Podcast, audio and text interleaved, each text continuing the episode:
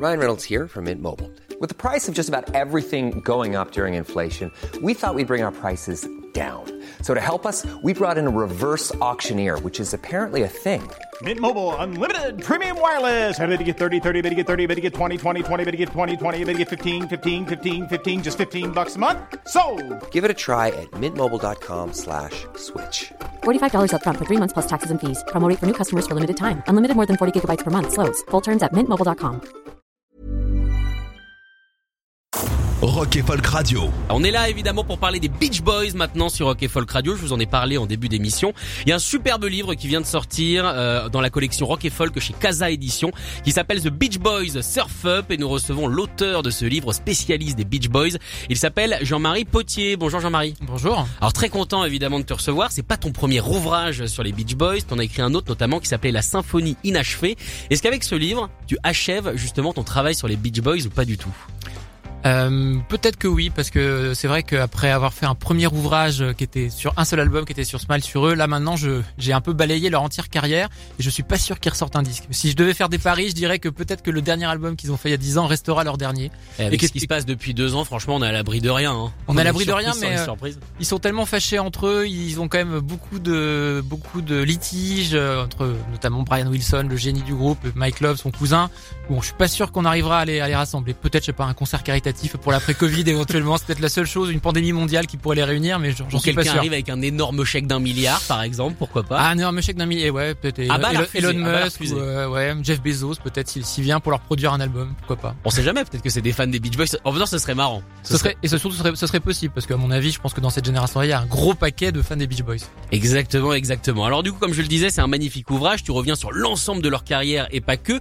Euh, comment est-ce que tu as construit ce livre? Euh, Parce que t'as pas choisi de le faire album par album, t'as choisi de faire des thématiques également. Euh, c'est dur de s'attaquer quand même euh, à une carrière aussi grande sur laquelle beaucoup de choses déjà a été dit. Oui, mais l'idée c'était en fait de le faire par période parce qu'il y a vraiment, euh, voilà, c'est comme souvent d'ailleurs, c'est Bob Dylan par exemple, on pourrait le faire de la même manière parce que lui aussi il a ses périodes. Bah, les Beach Boys c'est pareil, il y a une période surf, une période bagnole, après une période d'introspection un peu romantique, et voilà. Après il y a une période d'albums 70s qui sont absolument passionnants, qui viennent de faire l'objet d'un coffret d'ailleurs l'été dernier, qui s'appelle Phil Flows, où il y a vraiment des, des albums magnifiques et où pour le coup ils travaillent vraiment en collectif, ce qui n'a pas toujours été le cas. Voilà, et puis après, il y a des, des albums, on va dire, de, de qualité plus contestable à partir de la fin des années 70, où là, euh, on rentre dans une phase qui est un peu inévitable, qui est la phase du déclin. Forcément, forcément, on peut pas être bon sur surtout euh, sur toute une période, sur toute une vie. C'est rare. C'est très très rare. Alors en tout cas, euh, c'est un superbe livre. Euh, toi, en tant que fan des Beach Boys, est-ce que ça a été dur, mine de rien, de simplifier le propos? Parce que il y a beaucoup de photos. C'est c'est un beau livre entre guillemets. Ça fait pas partie des, des biographies vraiment. Euh, c'est plus pour se promener, regarder ce qui a été fait visuellement, regarder des belles photos aussi de, de certaines personnes torse nu qui, qui valent le détour. Bref, euh, en tout cas, comment est-ce qu'on fait pour pour synthétiser quand on est fan? C'est dur quand même quelque part. Alors déjà, en fait, je me considère pas comme fan au sens... euh, De livres, mais pas fan. Au sens qu'on donne, voilà, en tout cas au sens que oui, c'est vrai que ça fait un peu bizarre de dire ça. J'ai fait des livres sur les Beach Boys, mais je me considère pas comme fan. C'est-à-dire fan au sens où euh, s'ils passent, s'ils passent dix fois en concert dans ma ville, j'irai les voir dix fois. Ça non, je suis pas fan dans Seulement neuf. Non, même je pense que j'irai les voir une fois. C'est bien déjà. Parce que déjà, voilà. Surtout qu'en plus pour mon portefeuille, parce qu'à mon avis, s'ils viennent dans ma ville, euh, voilà. Ah bah quand on voit que pour aller voir les, les Red Hot Chili Peppers au Stade de France, il y a des places à, 6 à 617 euros. On, se- on se- on peut se douter que si c'était les Beach Boys, ça serait un peu plus cher quand même. Voilà, donc 10 fois 617 euros, bon. Euh, et en fait, voilà, donc c'est pour ça que finalement, ce qui m'intéressait, c'était moins de donner euh, toutes les informations hyper précises sur euh, leur vie, leur œuvre, qui a enregistré quoi à tel moment, qui joue quoi sur tel disque. C'était aussi peut-être de- d'essayer tout simplement de donner un peu ma vision du groupe. Voilà, donc j'ai un peu mélangé ces, ces deux choses-là, ce qui fait que j'ai pas été frustré sur le, le, le- le nombre d'informations que je pouvais donner. D'accord. Et en plus, comme je le disais, c'est un beau livre. Euh, comment, avec qui t'as travaillé pour trouver justement euh, tous- ces clichés, toutes ces toutes ces photos? Mais j'ai travaillé avec mon excellent éditeur Xavier Belrose. Nous avons collaboré voilà sur le choix à la fois des, des photos parce qu'il y a quand même beaucoup de photos. Il y a voilà il y a, il y a beau- beaucoup de choses avec euh, des, des tonalités assez variées à la fois entre justement les, les fans de surf des années 60 qui posent avec leurs planches sous le bras, qui étaient par ailleurs des photos totalement marketées parce qu'en fait ils étaient pour la plupart pas des surfeurs, euh, jusqu'aux photos de famille des années 70 un peu glauques où on sent que certains n'ont pas vraiment envie d'être là. Voilà, donc on a collaboré un peu sur le, choix des photos là-dessus. Et puis après, c'est vrai qu'il y a quand même pas mal de choses. Il y a beaucoup de choses assez belles au niveau des pochettes. Il y a aussi des comment dire des films qui ont été faits euh, à partir de leur de leur œuvre ou des films auxquels eux ont participé. Voilà, donc il y a quand même pas mal de, choses à raconter de manière visuelle sur le groupe. Alors tu le dis dans, l'édito, en tout cas de, de ce livre, c'est un groupe qui a été quelque part ringardisé. Pourquoi est-ce que les Beach Boys seraient plus ringards que les Beatles, par exemple? Est-ce que c'est à cause de l'image de surfeur justement? Bah, je pense que la première raison, c'est tout simplement que eux ne se sont pas séparés. Euh, c'est quelque chose qu'on voit très bien. Euh, par ailleurs, quand on regarde en ce moment le fascinant documentaire de Peter Jackson, euh, Get Back, c'est que justement, on est fasciné parce que c'est un peu leurs dernières images et derrière, ils en ont pas produit euh, 10 000 autres qui sont venus ternir celle-là finalement cette, image du groupe au travail qui est encore à son apogée. Les Beach Boys c'est pas du tout ça, c'est voilà les Beach Boys ils démarrent en 62, dernier, leur dernier album c'est en, en 61, leur dernier album c'est en 2012 et en fait ils se sont jamais arrêtés, y compris quand un de leurs membres originels, Dennis Wilson, s'est noyé en 83, ils ont continué et ils ont continué en faisant des disques qui étaient quand même à partir des années 80 médiocres. Donc ça a contribué à les ringardiser.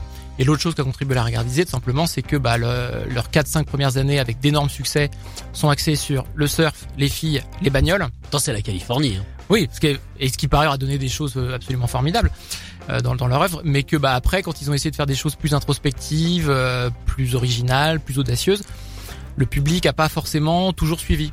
Voilà, et donc ils ont été un peu enfermés dans cette image euh, de la Californie euh, ensoleillée du début des années 60. Mais ils sont enfermés tout seuls, tu penses Ou alors c'était presque des commandes et leur maison de disques qui leur disait ça serait bien que vous restiez un petit peu dans cette thématique comme vous avez commencé comme ça, même si c'était pas votre but à la base?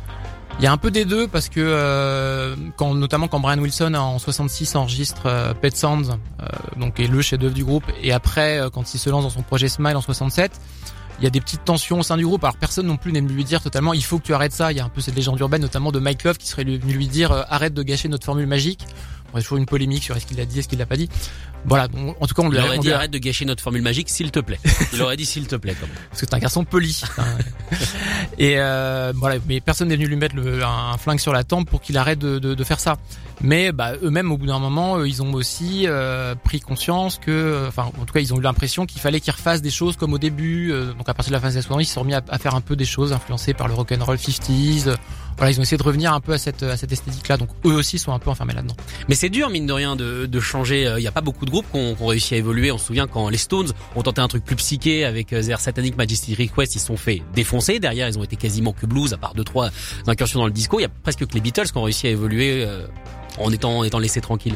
Oui, il y a les Beatles. Bah après, il y a bah, Dylan a réussi à évoluer aussi. Alors pour le coup, Il lui, fait éclater, lui, lui voilà, aussi, lui, hein. ça a provoqué euh, limite des menaces de limite des menaces de mort en l'occurrence. Mais c'est vrai que c'est c'est vrai que c'est très compliqué parce que de toute façon, effectivement, vous donnez quelque chose au, au public et euh, après le public va avoir l'impression que vous allez lui servir euh, la même chose euh, toute sa vie. Et c'est vrai que eux, bah, c'est effectivement le souci qu'ils ont eu, c'est-à-dire que par exemple quand ils font Pet Sounds, euh, ils, ils envoient notamment un des membres en Angleterre pour promouvoir l'album. Notamment, il va voir les Beatles. Il y a une session d'écoute de Pet Sounds où il y a John et je crois Paul qui sont là. Alors c'est déjà une réponse aux Beatles. hein, Et Pet qui Sounds. voilà, en plus, alors, à l'époque, ils sont dans un espèce de ping-pong de je fais un album euh, pour te prouver que je suis génial. Ah bah attends, je vais me prouver que je suis encore plus génial. Et bam, l'autre- smile, et et là, l'autre enchaîne, voilà. Et euh, et donc euh, et donc Pet Sounds notamment en Angleterre, il y a plein de musiciens qui disent c'est génial, jamais écouté quelque chose aussi bien, c'est magnifique, ils sont vraiment à l'avant-garde de la pop. Et bah le public achète le disque, c'est pas non plus un flop, mais c'est moins un succès que les précédents. Et donc bah c'est là un peu que les ennuis commencent.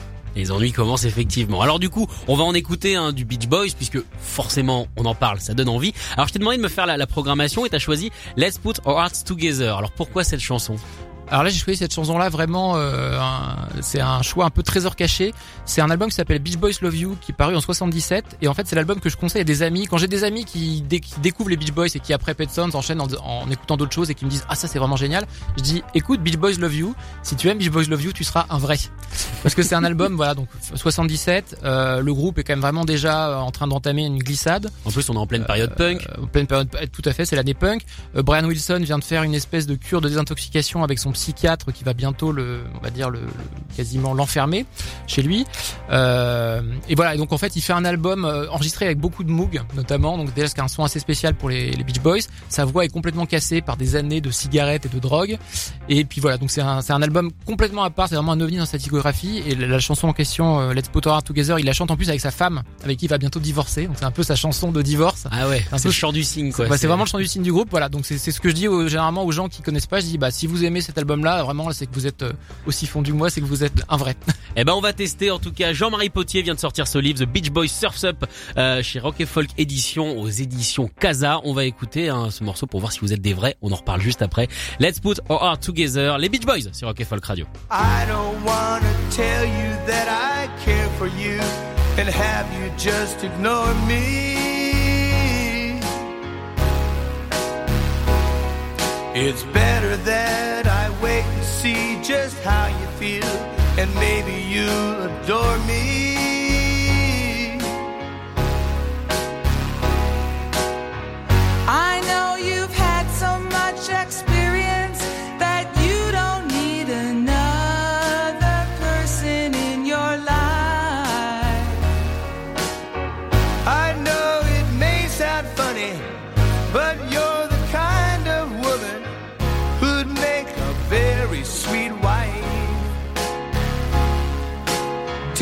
Time, don't worry how you feel, because you know we've got forever.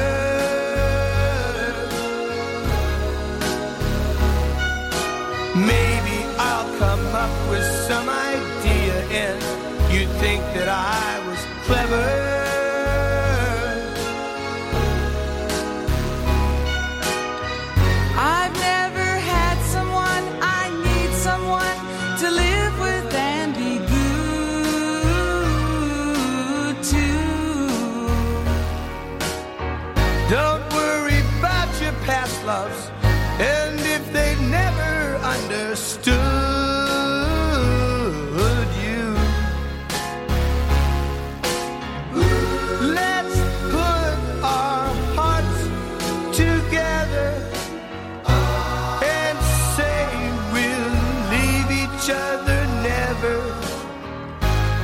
Let's see what we can cook up between us.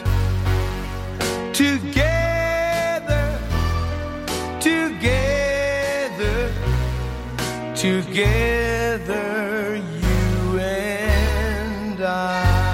Alors, est-ce que vous êtes des vrais Les Beach Boys à l'instant sur Rock Folk Radio? Let's put our heart together. Le choix de notre, invité aujourd'hui, Jean-Marie Potier, qui vient donc de sortir ce beau livre au chez Folk Édition, au Casa Édition également, euh, qui s'appelle Surf Up. Alors du coup, il y a un moment que j'aime bien dans ce livre, c'est faut-il réhabiliter Kokomo? Alors pourquoi est-ce qu'on laisserait cette chanson de côté qui est, qui est un vrai tube?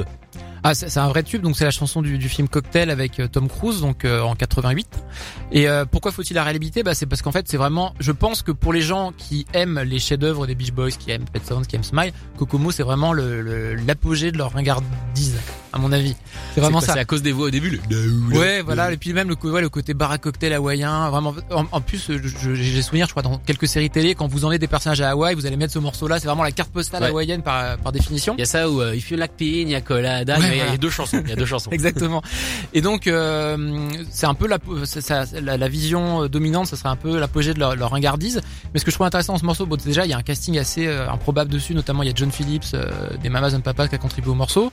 Il y a Van Dyke Parks qui est un des collaborateurs de Brian Wilson dans les années 60, dans sa, vraiment sa période dorée, qui a un, un parolier très cérébral qui est venu aussi euh, contribuer à, à- à la chanson. Donc déjà c'est assez improbable. Et puis euh, par ailleurs, moi ce que je trouve intéressant, c'est qu'en fait de voir comment fi- finalement ils appliquent toujours un peu les mêmes recettes que dans les années 60. C'est-à-dire dans les années 60, ils, ils fantasmaient euh, la Californie. Ils montraient, ils montraient à la, au reste de l'Amérique, voilà la Californie, mais pas la Californie telle qu'elle existe vraiment totalement au quotidien, mais L'idée qu'on on se fait de la voilà, Californie. Finalement, on vous, on vous fait une Californie un peu fantasmatique, euh, on vous fait rêver. Et là, ils font la même chose. Alors, sauf que la différence, c'est que c'est- ils font la même chose, mais avec, une, une- un endroit qui n'existe pas, parce que Kokomo, ça n'existe pas. Alors que la Californie telle qu'il la décrivait, ça existait. Donc là, ils créent un espèce de mirage en fait de toute pièce. C'est un peu comme s'ils inventaient leur propre île privée.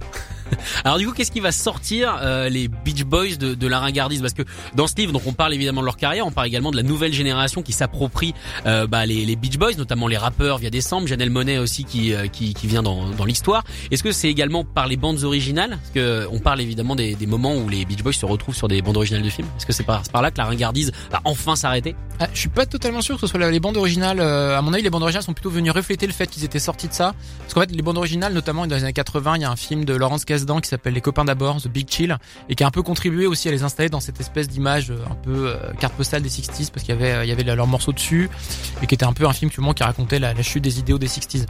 Euh, à mon avis, la principale chose qui les a sortis de là, c'est qu'en fait, simplement, à partir de déjà milieu années 80 et puis beaucoup années 90, il y a beaucoup de très bons groupes qui se sont euh, revendiqués euh, fans des Beach Boys. Euh, voilà, des groupes comme XTC, comme les Iliamas, beaucoup voilà, beaucoup de groupes de pop indépendantes américaines ou même REM par exemple, américaines ou anglaises se sont revendiqués fans et ont contribué à voilà à réinstaller un peu ça comme référence.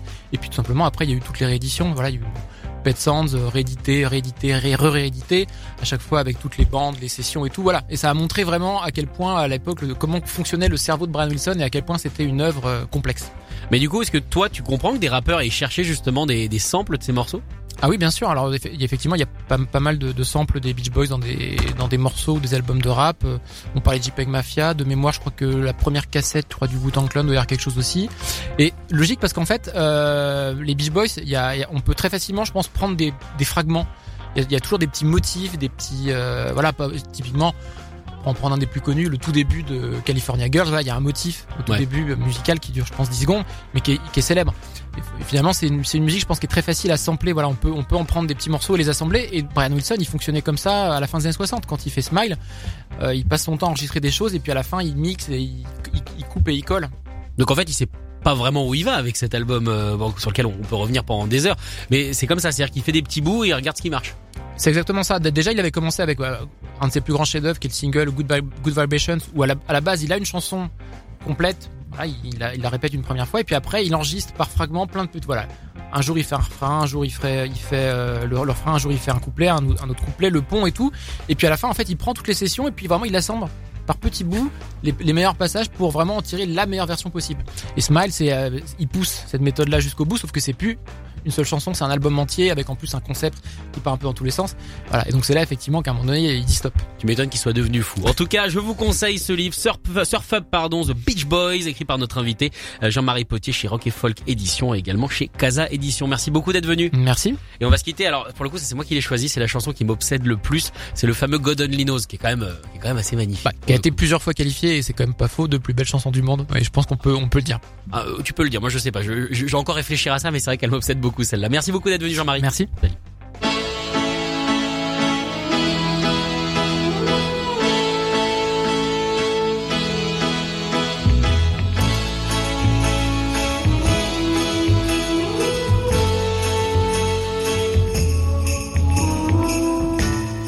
I may not always love you, but long as there are stars above you, you never need to doubt it. I'll make you so sure about it. God only knows what I'd be without you.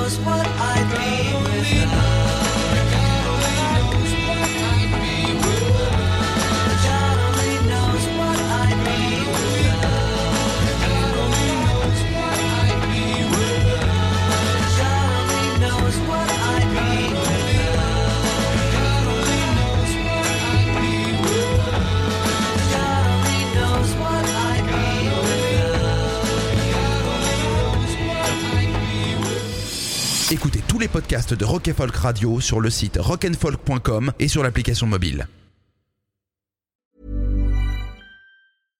This message comes from BOF sponsor eBay.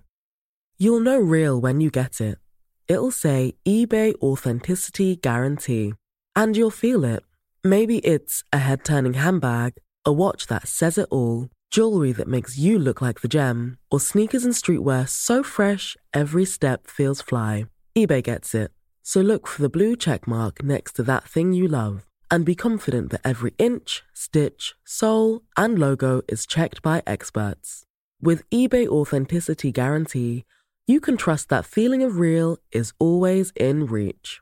Ensure your next purchase is the real deal. Visit eBay.com for terms.